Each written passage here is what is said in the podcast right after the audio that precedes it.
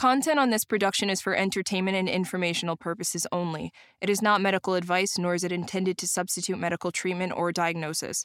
Seek medical help if you believe that you are suffering from a mental illness or are a threat to yourself or others. By using any or all of the information provided, you do so at your own risk. Any application of the material is at the listener's discretion and is his or her sole responsibility.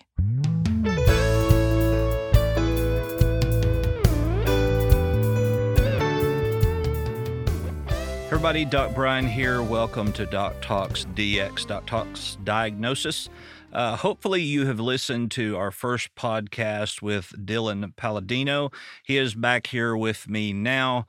Uh, we're going to talk about some things within the diagnosis side of psychology uh, when it comes to uh, the pandemic, when it comes to social media, and some some other things that maybe just an entertainer uh, would deal with. So, Dylan, thank you once again for being back here with me. Uh, you offer a unique insight as to uh, a different side of anything that I would see uh, mm-hmm. from from this side of of the room as as a psychologist uh, and as a comedian. So, thank you for for being here. Of course, uh, about this. So, we kind of talked about just a tad in the last podcast about how the pandemic has caused us to want to be more isolated and and you you talked about how that maybe it was the not necessarily you didn't want to be around people but you didn't want to have to hear about everything going wrong with them because you needed the good energy because there was yes. too much bad energy going around.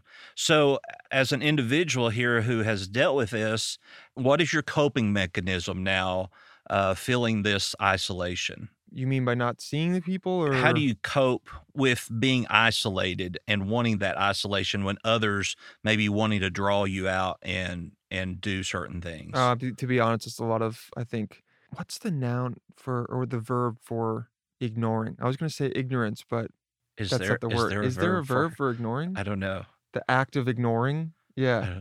Yeah, it's a we lot can of make up a word exactly. The, I'm uh avoidance. Yeah, I'm avo- yeah, exactly. Yeah. Yeah, um, there's a lot of avoid I think there's a lot of avoidance of addressing it. Mhm. Seeing like I think what it really is is seeing those people once every 2 weeks compared to once a week. Mhm. And again, distracting myself with other thing other things to do, you know? It's like I got a lot of videos to edit, I got a lot of other stuff to do. Can't see these people as much. I I really don't think there's a way to bring it up. To be like, "Hey, I feel like a lot of times we talk and I help you out with your stuff. And sometimes it can be tiring to me. One, because I don't really want to have that conversation. Because if you do, you're kind of going to close that box for them. Right. Even if you're not trying to, it's hard for someone to find someone that, that they're comfortable with. So I think a big part of it is, yeah, maybe not seeing them as much. I think groups too, I've found. Hanging out with groups, can't really get that one on one thing. Right. Because right. So there's a little safety net it might just be me. Like when I'm with someone one on one, I kind of get more locked in, and I'm like, because I don't half the time I think a lot of the shit we talk about is so boring. Mm-hmm. And maybe it's because I podcast a lot. I don't know what it is, but if it's one on one, I'm because like, you're so funny yes, and charming exactly, and yeah. just. I'm like, you know. if it's one on one, let's tell me what's going on. Mm-hmm. So it's again, I, I, the blame's on me. Right. But groups avoidance, I think, to a Right, bit. Yeah. right. One of them I think is an okay strategy. The other one, not so much. Right. So uh, you have learned probably just as much about me in the last podcast as I've learned about you, but Uh-huh. I have been in ministry for for about 15 years now, and I currently do pastor a church. Okay. And I constantly say, everybody wants to be friends with the preacher, but nobody wants to be the preacher's friend. And I think that even in the entertainment side and in the everyday life of people who have a certain level of success or people that we really feel comfortable with, while we say, yes, I want to be their friend, it's that we want to have them as a friend, but Yeah. not be their friend. And that reciprocalness of friendship isn't there. So, in your situation, is it more of you feel like you're their friend, but they're not yours? No, it's it's I, I keep those people out. Like eh, eh, all of them are my friends. I think half of it is I don't really I don't ask for help with my shit. I got therapists to talk to, and I'm like, that's that's all I need to complain about. Maybe every now and then I get I bring it up. I'm just not a big needer. I don't like being needy. Mhm. So I don't put it out there. There's definitely in all those friendships, a hundred percent there's reciprocity if I wanted it. Right. So it's more I don't lead towards that as much. And sometimes they will listen to some stuff. I've I've I've, had all of them right. help me with it for sure. I'm not I'm not trying to paint a picture of anyone here that they are constantly just taking. I think it's more of who I am as a person. I just ask less and try mm-hmm. to give more. And so that's a big part of it. But what you brought brought up about the preacher, I think that's why a lot of comedians are guarded in terms of having new friends. I think that's why a lot of famous people are guarded in terms of having new friends Sure. because everyone wants to be friends with Drake. No one wants to hear Drake's problems, you know? hmm No one wants to really be there for him. Hear him complain about, you know, I, I don't know why I'm bringing up Drake, but like, but that that's a good example in the sense that like, dude, that guy has in most people's idea everything. And if he doesn't have a therapist, he probably should have one because Mhm. he definitely needs it. Everybody needs a Exactly. therapist. But I bet you he still is like, oh man, the last song only got 50 million streams and the one before it got 100 million. Sure. And he's like, I just feel kind of bummed. I thought this was going to be a really good one. And everyone on the ground is like, Are you out of your mind? But I also fully get that. It's all relative. hmm This dude, it's like we were talking about with the peak. One of his songs hits 500 mil, then he wants all of his songs to hit 500 mil. Right. E- and even if the song that hit 500 mil isn't his best song, then he's going to get frustrated. What am I doing that this song that I really thought like it's Even just in that, uh, you know, it goes into social media Mhm. of, okay, I post this picture or I do this TikTok or yes. I post this Instagram post and it doesn't get very many likes at all. But then I post this one that I thought I don't sh- even think is good. and, it does you- great. And it does great. How do you think that affects us as individuals and our perception of what we think is good as opposed to It makes you second guess yourself absolutely all the time. Mhm. And you go, do I even know? I, all the time, I'm like, do I even know what's funny? Like, and then you see a lot of things that are on those aggregate accounts and they have millions of views, and you go, this is trash. And I think it's because we're looking at social media as indicative of what is the best. And a lot of times it's not what's the best, or it, it is for the platform. The platform is good for quick, easy humor. The platform is great for dad jokes, to be honest. Everyone loves a dad joke. Right. Everyone loves to send to DM a dad joke to someone. right. And then that and then that is just that's virality. You know, it gets sent to 100,000 people and then they watch it and then it gets sent to and that's just how it works. And it's because it's easy. A lot of it is like uh, bite size where you go like, huh, and then you just keep going. And it's like just funny enough for you to be like, for you to send back a crying emoji face and that's it, you know? But then you go, I thought this was real. Like a lot of people don't want to pay attention on there. It, it just, it does, it is very frustrating to me because I go like, I don't, and I personally don't want to fall into making those hacky videos in my mind because then I would like hate myself. Mhm. I feel like I would really hate myself if I just made a bunch of dumb videos, even if they got like a million views. I think I still would be like, what am I doing? Right. You know? So, with you, I, I think uh, it would be fair to say that in your perception, quality is way better than quantity. Yes, even though a lot of times you feel like maybe if I made the less like integrity driven things, more people would then be able to see the good stuff I do. So it's this weird the self-worth thing I think it really cuz social media equals to you these people all like this person. Right. That's how I think a lot of our brains see it. Right. Even though there's a lot of people I follow that I don't even think I would want to talk to in re- real life Right. or meet or hang out with Right. or even So respect. that's why you don't to be me. honest. Yeah, that's I- why I don't follow you. Yes. Yeah, yeah. Well, you know, even like uh, on on my TikTok, uh, and shameless plug here is Doc I'm not on underscore it Brian. anymore. Yeah. Okay, well, I'm I feel sorry for you. No Yes, wonder you want to be isolated and Exactly. and not be around TikTok is the best app to waste time. It's so good. Absolutely. Yes, it's so good. hundred percent. So I, I did this video of weird psychology facts that that was talking about that successful women find it harder to find a man Yeah. of, of I have a friend of who's a similar successful. status. She finds it Yeah. very hard. And the reason for that is that men often marry down. That thing blew up. As a matter of fact, it was translated into Arabic and got millions of views overseas. sure a lot of and people were unhappy. let me tell you, I got phone calls over that one. Really? Yeah, like people demanding to see my license and I mean just like crazy. But that's how I come in contact with Beef Rake Network over that and the Happily Never After podcast, Yeah. which uh, hopefully the listeners would subscribe to that and, and listen to it as well.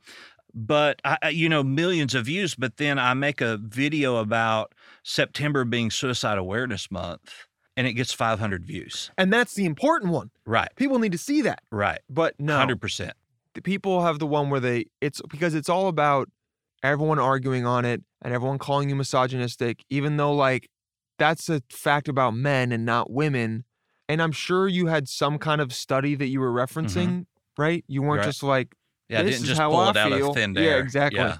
and if you ask most people you would go yeah it does sound kind of like what i've seen you Mhm. know not always Especially if you talk to successful women. yeah it's But- hard for them a lot of guys can't get over the ego thing of like my chick makes more than me Yeah. you know Or, uh, you know, a a term we use in psychology a lot is toxic masculinity, mm-hmm. of where the man feels like he has to be the breadwinner.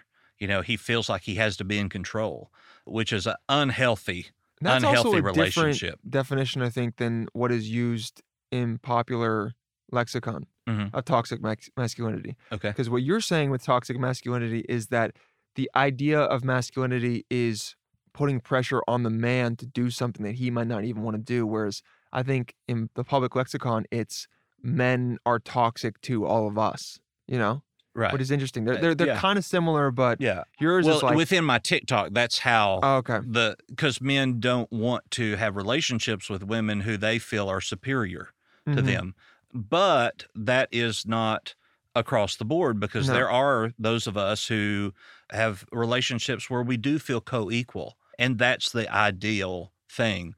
Somebody even commented and said, "So your wife probably has like 5 doctorate degrees because she's superior to you." And I was like, "Yeah, you missed the whole point here. yeah, yeah, yeah. You missed the whole point. You know, when we really think about that, do we get this? And going back to talking about how many views, a lot of people think, hey, I get these views and it makes me feel good. And then we hear the word dopamine. yeah, And it's, uh, in talking earlier off the air, we talked about people going through intentional dopamine deficits. yes. So, uh, have you experienced that, or or I friends? just heard people talking about it, and I was, and I remember hearing someone say how that's just completely bunk science and not a thing that you can do or should do. It's like um, when people don't drink coffee because they're like, "Oh, my my adrenal glands are depleted." It's like Mhm. they're not depleted, dude. right, You right, you would like be dead. Right. If you, you it's not e- that easy for you to deplete your adrenal glands. Maybe you're fatigued because you haven't been getting enough sleep because caffeine has a long half life, and so you think you're going to sleep, but in reality you're not. Like there's so many other things, but they go, I got off it, and then I felt so much more energy, and it's like, well, yeah, because you went through.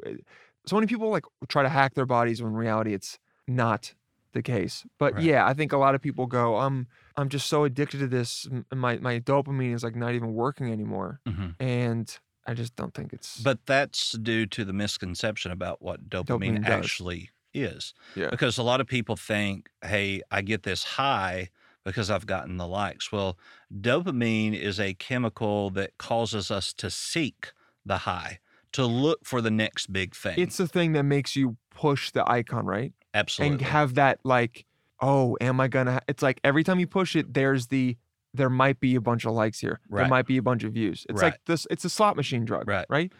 This might hit big. or going to the refrigerator and looking, knowing that the same thing is there.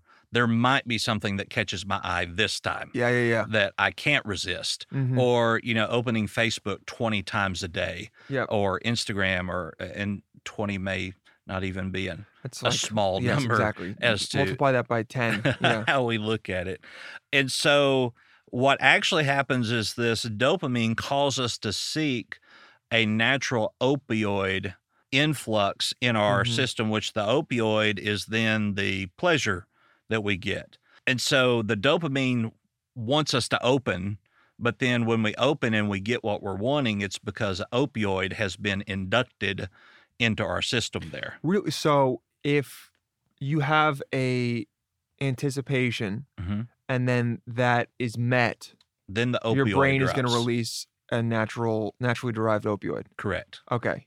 Right. And potentially also serotonin, maybe. Correct. Okay. Mhm. So then what happens is people say, well, I get this dopamine rush. Yeah, you get it to open, but you don't ever follow through with the opioid to receive the pleasure center.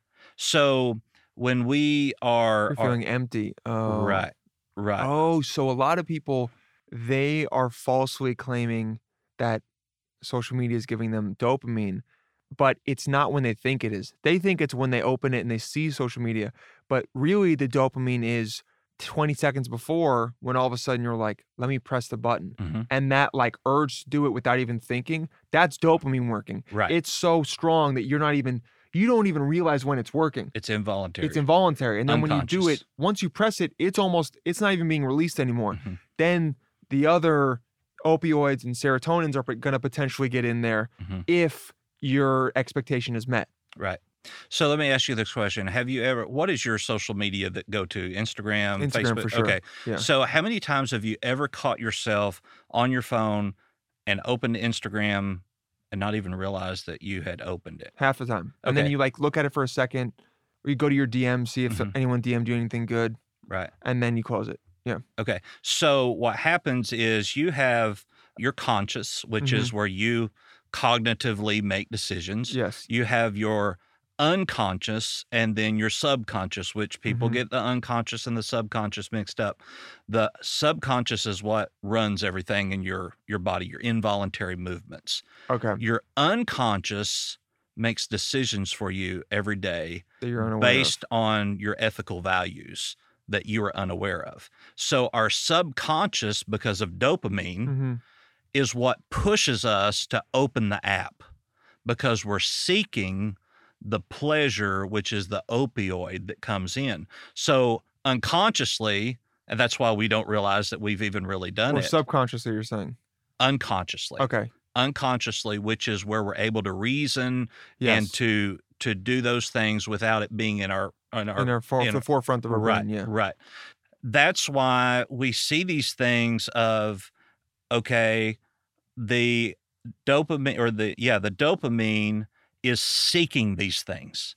And so when we're not getting that pleasure all the time, hmm we're seeking it more. Oh, I get what you're saying.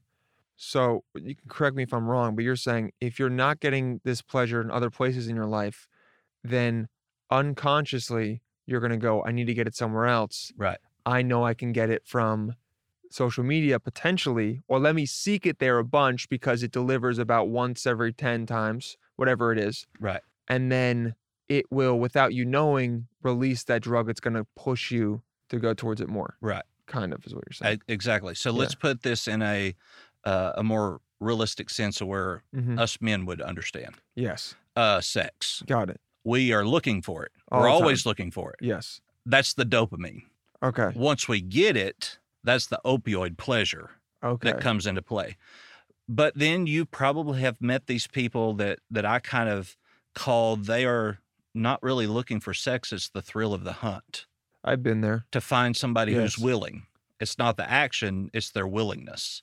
Yeah. I've, I've, that's been me. Mhm. Yeah. So when it comes to social media, most of the time it's not necessarily the pleasure, hmm but the thrill of the hunt, knowing that I can get it.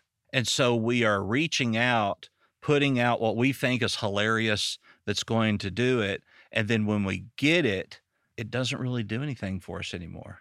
It almost feels better to be like, this could be really good. Right. And then when it only does okay. Yeah. So our brain chemicals are, I don't like to use the word crazy, but it's just well, they're being crazy. hacked against us. They're, Right. the, they were evolved to help us with nothing digital. right. They were evolved to help us with learning a new task. Absolutely. because you know you're like let me try this task again Mhm. what like whatever it is but usually the tasks that you were learning were helping you get food water whatever so then Right. it was like release dopamine we need more water let's right. try the task again and then you right. yeah So, like you had mentioned, you were trying to learn to play the piano. hmm The dopamine is the want to, the seeking to play good. the opioid then drops when you have reached the point of where you feel the pleasure of being able to do it well. Oh, so the dopamine is me seeing the piano, being like, oh, I should play real quick right, Right. now, playing for 15 minutes, Mhm. screwing up, screwing up, and then maybe even if I only get the lick once, Mm-hmm.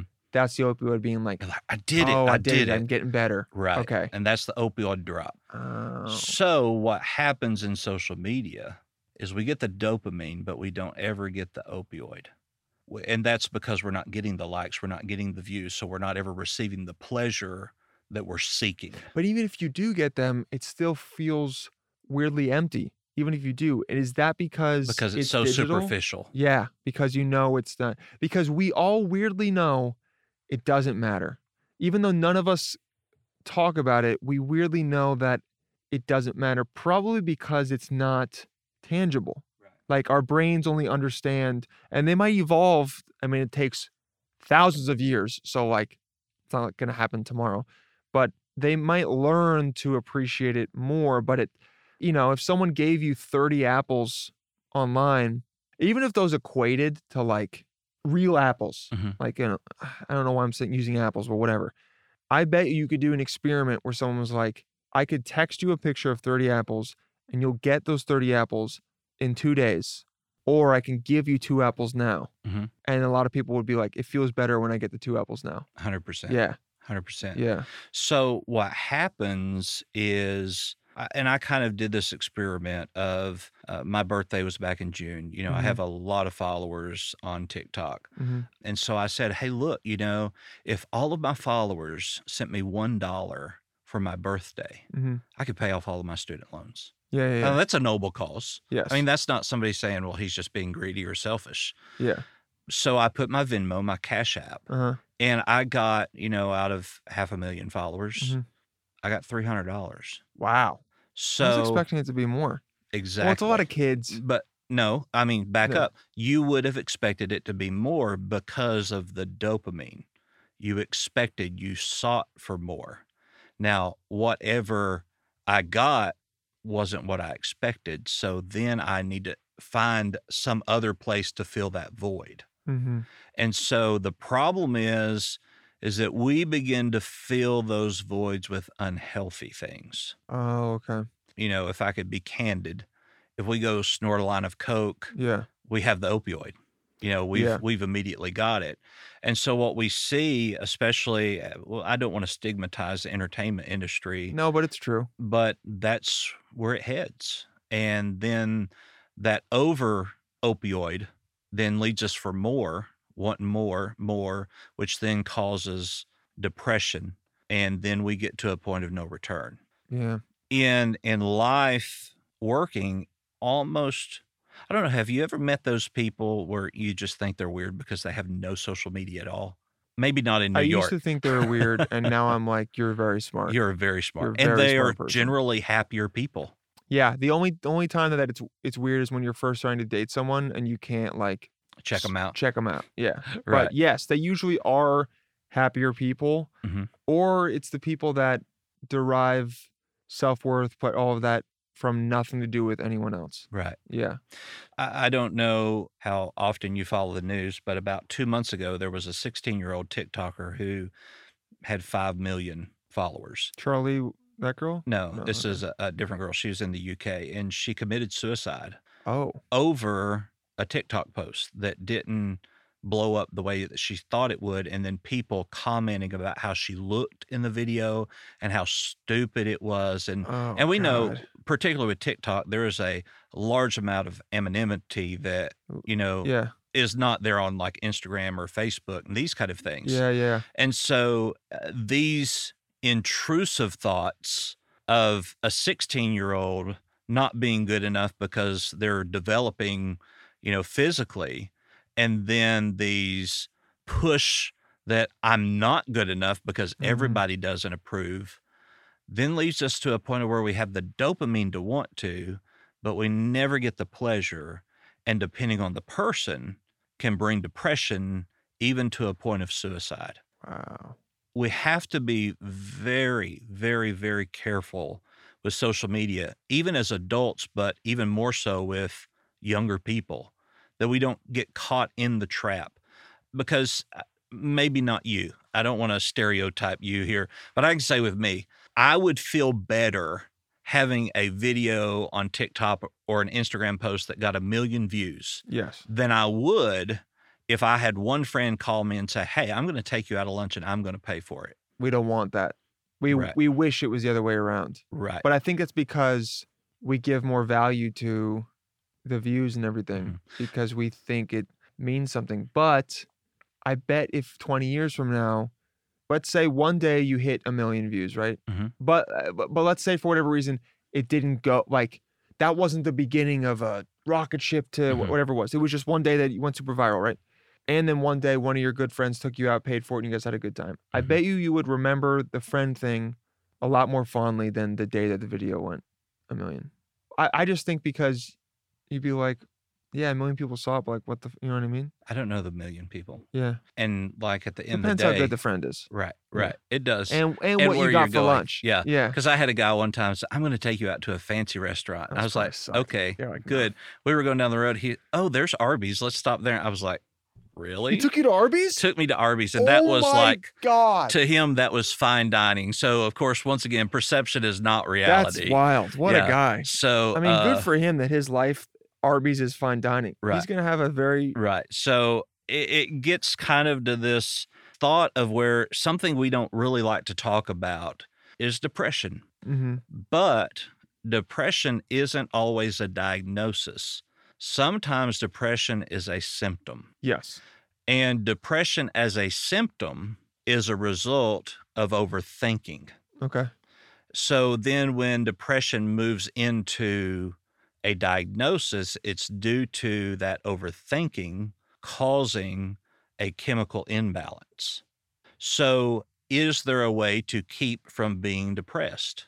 I mean, based on what you were just saying, it seems to try to combat the overthinking, Exactly. whether that be meditation, I don't know, CBT, Mhm. whatever it is, to just help you. Which is why talk therapy works. Oh. Because once you begin to talk about the depression as a symptom, hmm then you realize that it's really not as bad as you think it is from another person's perspective. And also, you, those thoughts aren't all in your head. Right. That's why I even like sometimes if I'm if it's going really bad, I'll just start writing what I'm thinking. Sure. And even when you look at what you're writing, it kind of weirdly gives you this outside perspective. Right. Where when it's all in your head, it's like they're just all these balls. Right. Yeah. I, I tell people all the time, write down. And there there's also some psychology behind not typing it but writing it. Yeah. Because when you type, your brain is letters. Yes. But when you're writing, your brain is formulating words. words. Yeah. And so we have to make sure that whatever outlet we're using is working and not to let everyday problems bombard us because most of the time it's not the one big thing that causes the depression. It's all the little stuff that we've let nitpick and come in Mhm. and, and, and bring us down. Uh, you know, when it gets into de- depression, there are many different types of depression, whether it be an atypical depression, a major depressive disorder, acute depression, symptomatic depression. It, it all kinds of you know flows through there, but it is normal for us to be depressed sometimes. Yeah. Wasn't there that thing that Freud said he was trying to distinguish between chronic depression and like everyday, uh, I forget the word he used, but it was just like everyday sadness. Right. It was just like that happens. Right. That's the shittiest thing about getting older and just or like basically getting out of college. And some people it happens earlier, but a lot of times if you had a decent life, you're like, oh, when I become an adult, like I'll know how to not be sad or not have bad times. Right. And then But you're Nah. always but see when we have that mentality, we're always looking for the next thing. yeah, And which is goes back to the dopamine. And then when we don't get it, then we don't get the opioid drop. And so then we're not getting the serotonin that we need. We're not mm. getting the balance that we need.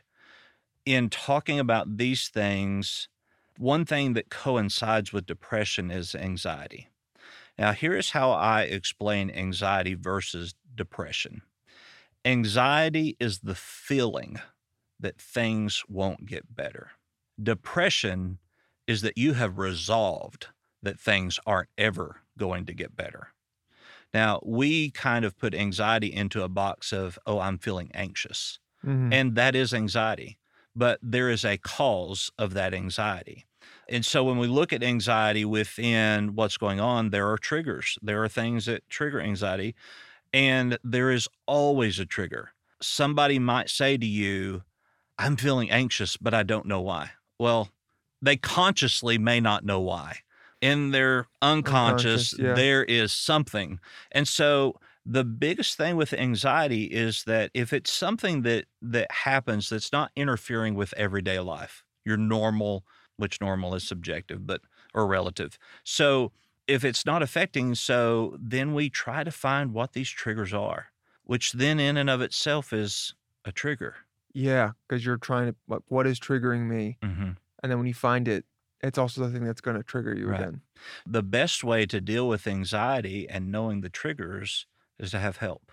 Yes. For someone to listen to you recount your day, the time that all of this started, to say, okay, what exactly happened that triggered the anxiety?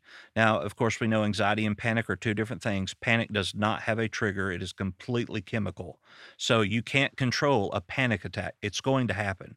Now, you may understand, you may feel your body going there Mm-hmm. because you've had them before, but a panic attack has no external trigger, Really. really. Yes. So a panic attack couldn't be brought on by like seeing a snake or something. No, that would be an anxiety attack. Oh, Because panic happens with the sympathetic, parasympathetic yeah. nerves. You know, fight or flight is Yes. panic, not Yes. anxiety. Panic's going to cause you to do something usually. Correct. Correct. But a lot of people describe panic attacks as them not being able to do anything. right. Because sometimes the body just completely shuts down. Shuts down. Yeah. And there are times, even in panic, that there are some people that experience uh, a vasovagal syncope, which is where that vagus nerve Vagus nerve. goes, we got to shut down, and then they faint.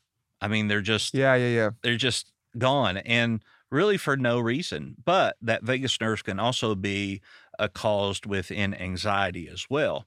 But when we look at this, okay, what is the trigger? And especially people, you know, with PTSD, we hear a lot about triggers, Mhm. finding those things. But, you know, the thing about therapy is that therapy in and of itself is traumatic. It, it takes a lot out, out of us. It, it Yeah. takes, when I leave therapy on two o'clocks on Thursdays, Yeah. my therapist, I feel drained, like Yeah, dude. Yeah. liberated, but drained. You're like you always go.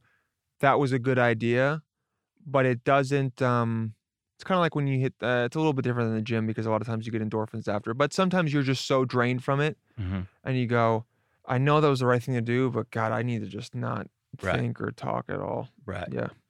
then with that anxiety paired with depression leads us down a slippery slope I, I would imagine i'm going to go out on a limb here and i could be completely wrong it would be the first time today i was wrong but i could be completely wrong i'm going to guess that you probably do not deal with a lot of anxiety in your normal life I deal with anxiety of uh, constantly having to do stuff like what we talked about before, Mhm. but not like seeing people. It's all underlying anxiety, Mhm. you know. but your anxiety would be more performance than it is everyday life of relational and that sort of thing Stand up wise, I have almost no anxiety with it.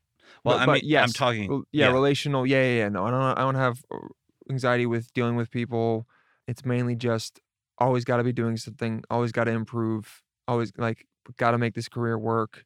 Then maybe a tiny bit of people pleasing. So you have a lot of dopamine Maybe, yeah. because you've always got to be doing it. You're always seeking it out. You're Yeah. always looking for it.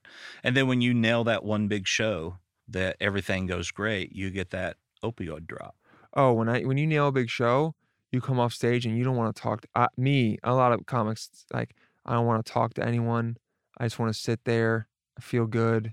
I just thought that was Yeah. because y'all were arrogant and Yes, exactly. yeah. That's for some people, but for me, really, it's I like want this moment to last. I I almost felt like take a walk and Mhm. like come down and just kind of settle back to where I'm at. Mhm. Yeah, yeah. So there's there's this euphoric sense of it's complete of euphoria. this this thing. So in talking about the diagnosis here of of there's anxiety disorders of where Mhm. you know there are constant triggers and it becomes something that is so overwhelming that it's hard to control. And so you would do, you know, cognitive behavioral therapy where you expose them to the elements a little bit at a time to Yes.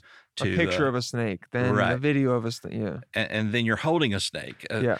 But cognitive behavioral therapy would never work for me with a snake because the pictures just freak me out. Are Like, you, you you're that oh, yeah. scared of snakes? I'm yeah. that scared. Like I could scroll through TikTok and all of a sudden there's uh, there's a rattlesnake handler on TikTok that goes and Uh-huh. captures, and like every time I just like Because you're like adrenaline just yeah. hundred percent. And, and it's interesting that you have a degree and you know how to prevent that in yourself, and you still don't want to. Don't want to. I don't have any reason to not. That's right, because you know it's going to be hard. It's not Right. going to be easy doing it. Right. And also, it is a fear that makes complete sense. Yeah. That's like ingrained in us as humans to Sure. be like, snakes are not good. Right. But okay, interesting. Yeah. Yeah. So that you kind of get that, you know, risk reward. Is it Mhm. worth dealing with? And I think that a lot of times people get to a point of where they feel so depressed that it's not even worth it because it's not ever going to get any better. And so then we move into a major depressive disorder. hmm We move into all of these things. Now, what a lot of people don't want to hear is that depression as a disorder cannot be cured. Meaning, if someone's brain chemistry is off, it is by default going to go back there. Right.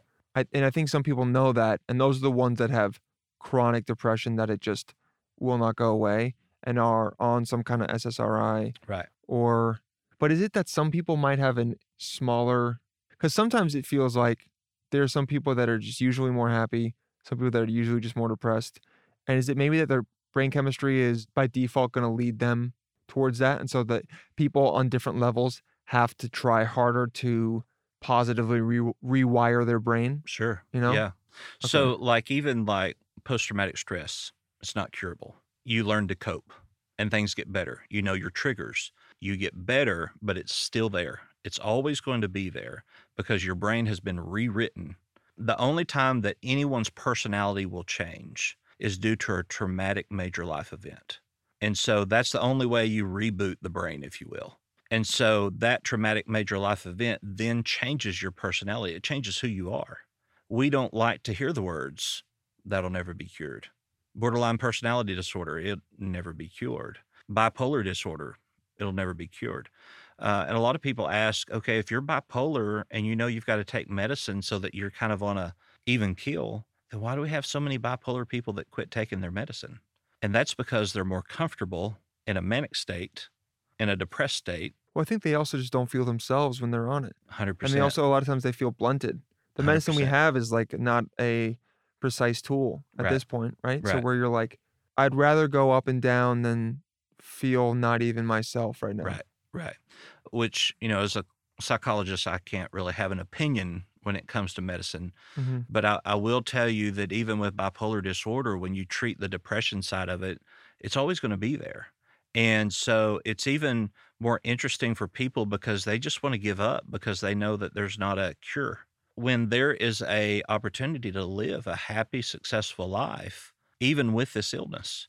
But people want it to go away instead of coming to terms and accepting that this will always be with me like someone that has a broken if your foot was just broken and you couldn't walk normally Right. you just want a new foot Right. instead of being like well this is not going to go away i can live a life it's just going to be a little different right. Or being a diabetic. yes you know, it, it's not going to cure. But you don't sit there and go, well, I'm not going to take insulin and I'm not going to eat right because it's not ever going to get better anyway. it's like well then you're going to die Then you're going to die. yeah And unfortunately, we see the same thing in mental health. When it's not treated, when it's not taken care of, then we have people commit suicide or we have people overdose. hmm And so it's im- imperative for us to not look at a diagnosis as the end game, but to look at the diagnosis as identifying the problem so that we can learn how to deal with the problem. And, and one thing I, I tell people a lot of times that, you know, they've done something wrong and that has caused these problems. They have lived a life of crime, let's say. And now they have PTSD every time that they see a police officer. yeah And it's not because they've done anything wrong. it's just reminding them It's of reminding them of where they went. Is that a lot of times we have to remember that who we are is not what we've done. And so in in a depressive disorder, we may be a depressed person, but that's not our identity. Yeah, I talked to I remember I brought this up to one of my cousins where he was always talking about his anxiety, his anxiety. And I was like, dude, your anxiety does not define you. Absolutely. And I think a lot of people define themselves by I mean, you deal probably with a lot of millennials in your practice. I think millennials are so obsessed with diagnosing their mental health because which then is they, very dangerous to do. Oh, I think it's very. It, it- it's like it also is not healthy to identify yourself by your mental health disorder. Oh, Right. I'm a bipolar. Oh, Mhm. I'm a borderline, and then you use that as an excuse for all of your faults and just who you are. And now you're preaching to the choir over there. yeah, yeah, yeah. Yeah. But you see it and you go, you're so much more than that. You know, you you see someone that's been in a wheelchair. It's like they don't define themselves by the fact that they're paraplegic. Right. They, it's very obvious, Mhm. and they have to deal with that but they want to be so much more than that Sure. and i just i wish that people thought like that for you know Uh, but you know, also it's kind of a a regional and cultural thing too. Maybe here in New York or even in LA, people would say, "Hey, I'm bipolar." Where in the South, within the last five years, you would never even admit that because i think they are more bipolar now though, is a little more, yeah a little more, depending on what they do for a living. Even in that, we cannot let it identify ourselves and we cannot let it justify what we do. but doesn't it sometimes because i have an uncle that's bipolar and i never knew Mhm. and then when someone said that i went oh it That like explains it all. it, al- it allowed me to understand like that's why he did something like that like he went off or he's always seemed kind of sometimes depressive or like fully in your face and seems very happy i'm like oh this makes more sense now it's not just that uncle whatever is just being weird he has this thing that he's dealing with i feel like it helps you understand someone more does it not absolutely. I think maybe not going, hey, I'm Dylan. I'm I'm bipolar, by the way. Yeah. That's not necessary. But when you, I think it's something that is got to be done with um, a, a way to do it in the right way. But it can at least help someone to understand a bit. Oh, Right. that's okay. You're not Right. just being shitty. You're having an ep. You know whatever. Right. Whatever it is. in kind of comparison to that, I I lost a very close friend in a traumatic accident that I was involved Present in. It wasn't my fault. I was Mhm. present for it. I lost my brother-in-law to suicide.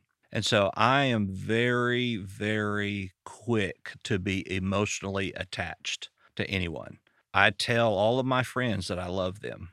Okay, so Dylan, you leave here today, and Mhm. I'm text you tomorrow. I'll say, "Hey, man, I loved having you on Doc Talks. I Yeah. love you, man. You're valuable. I just want you to know that I love you."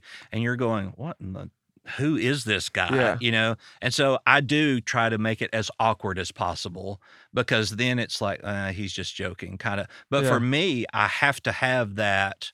If I never see you again, at least you knew that I loved you. I understand that. I kind of think the same way in, in a bit. My my uncle passed away in 2012, 2013, out of nowhere randomly. I wasn't there, but he was the first person in my life that it was very abrupt and sudden. And I wasn't expecting it.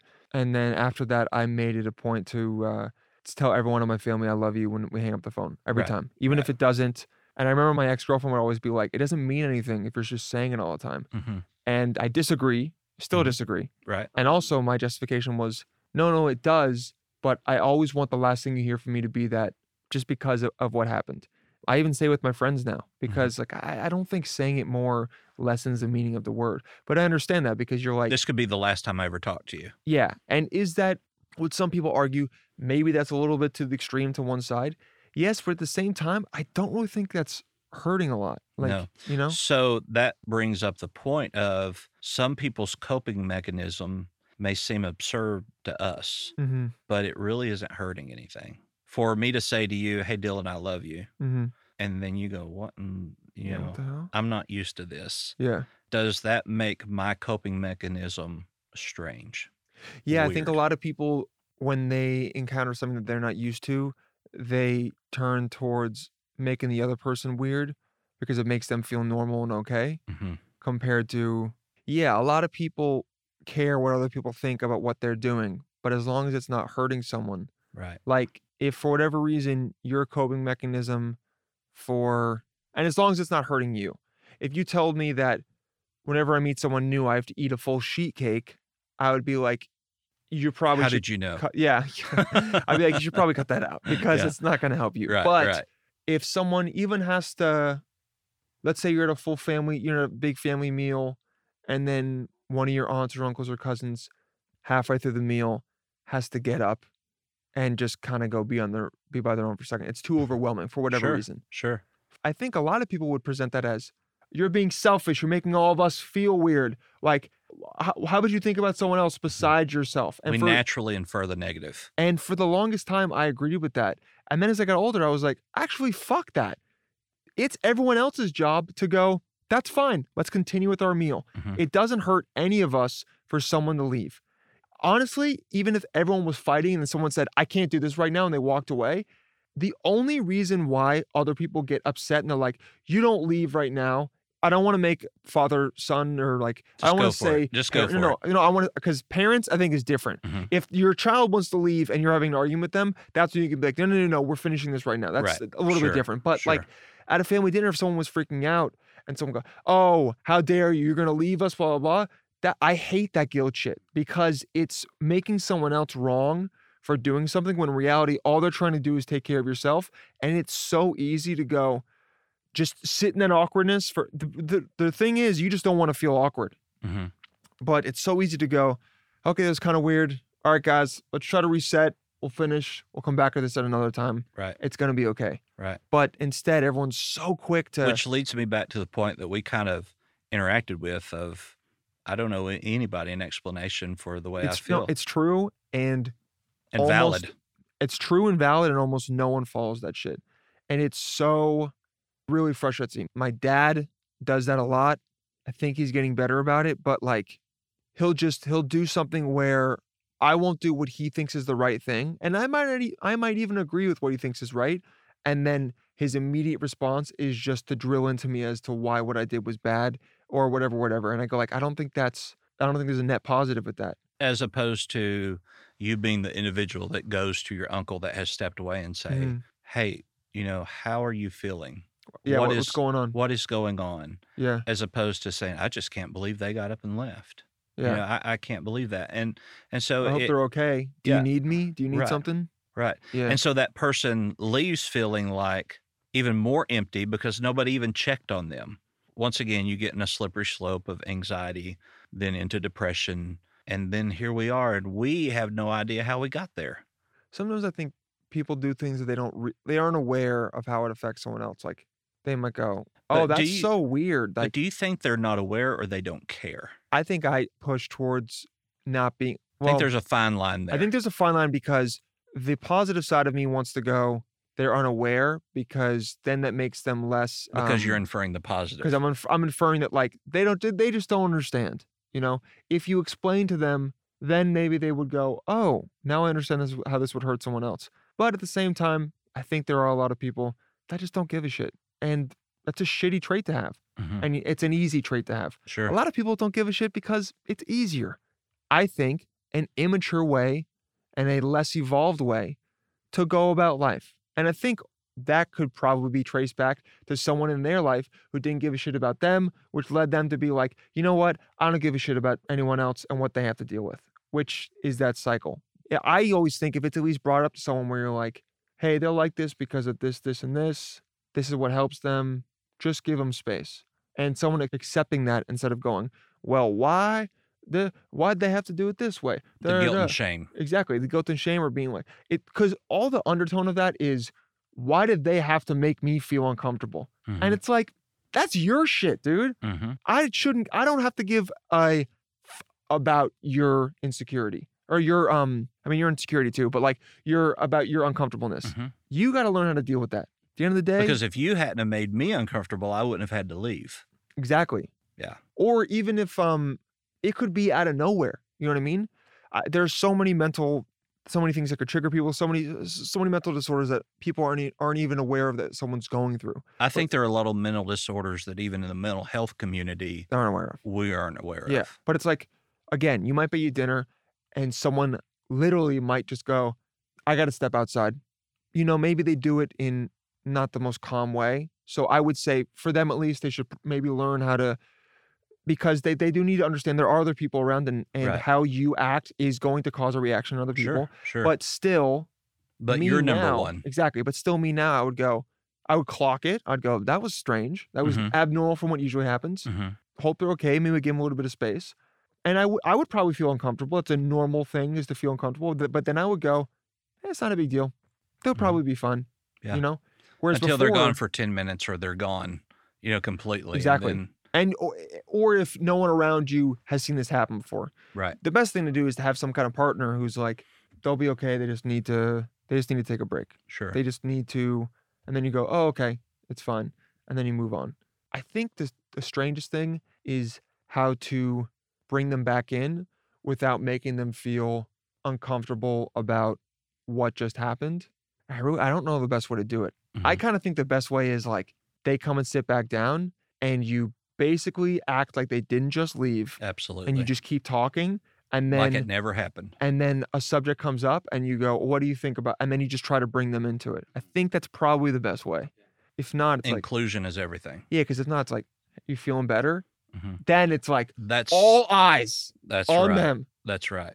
Yeah, and and but we kind of have that natural feeling to want to yeah be empathetic and say, "Are you feeling better?" yeah it's a natural feeling in us Some, Mhm. sometimes our sometimes the things we want to do counterintuitively or Mhm. that would be maybe positive if it was just one-on-one Right, aren't positive when it's in a group hundred percent. because we're all like everyone's looking at us Right. like oh shit Well, typically, uh, Doc Talks DX here is where I have interviewed a person and then I tell them what I think their like, problem their diagnosis is. And so with with Dylan, I don't think there's any diagnosis here. I, I think uh, uh, you have you have situational anxiety, but not Definitely. near enough to get into a generalized anxiety disorder or Yeah. anything of that nature. So, and even I want to note that your perspective of of positivity and care and concern, assuming that you've told the truth about everything here today, It'd be pretty hard to have kept up with everything and be lying. Right. Yeah. And that's not to say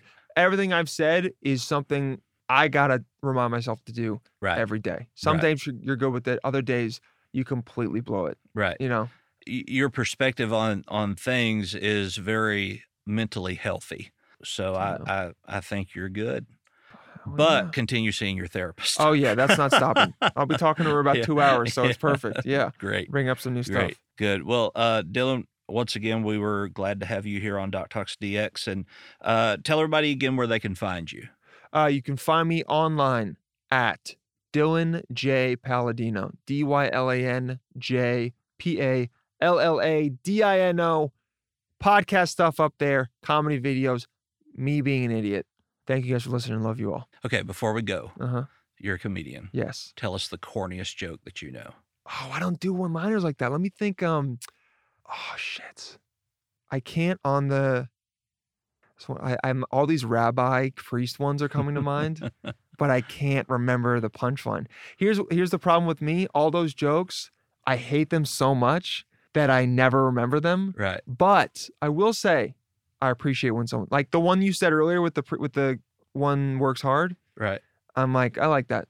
Yeah. I like it. But I I I'm gonna, you know, I'm gonna bomb this right now and not be able to That's deliver okay. on that. So I'll give you my worst. Yes, joke. yes, yes, Okay. yes. Did you hear about the dad whose son kept messing with the lamp cord and getting shocked? No. Well, he finally had to ground him. There we go. See, I actually I I like those. I don't I hate those on stage. But when it's when you tell it with someone else there and you like preemptively are like, this is a bad joke, everyone likes bad jokes because you're like, because it's a it's just enough of a puzzle that you're like, I didn't know where it was gonna go. Because the good ones aren't so obvious right. that it's like, did oh, did you hear about the ghost? Um what what's his favorite cereal? Oh, Boo Berry. And it's like, okay, like we like, but it's like if there's a, if it's at least one step away and they're tricked, they'll laugh because they're like, oh, I wasn't expecting that. Right. Those those you got me. Yes, exactly. those. You got me with your pun. Right. But at least it yeah, the grounding one didn't see it coming. right. Yeah. Uh, this has been Doc Brian once again on Doc Talks. Follow us, uh, the B Frank Network here. Uh, podcast, Doc Talks. You can find me at thedocbrian.com. And uh, we hope to hear from you again. And uh, be good, be kind to one another, and live life to the best that you can live it. Oh, yeah. Goodbye.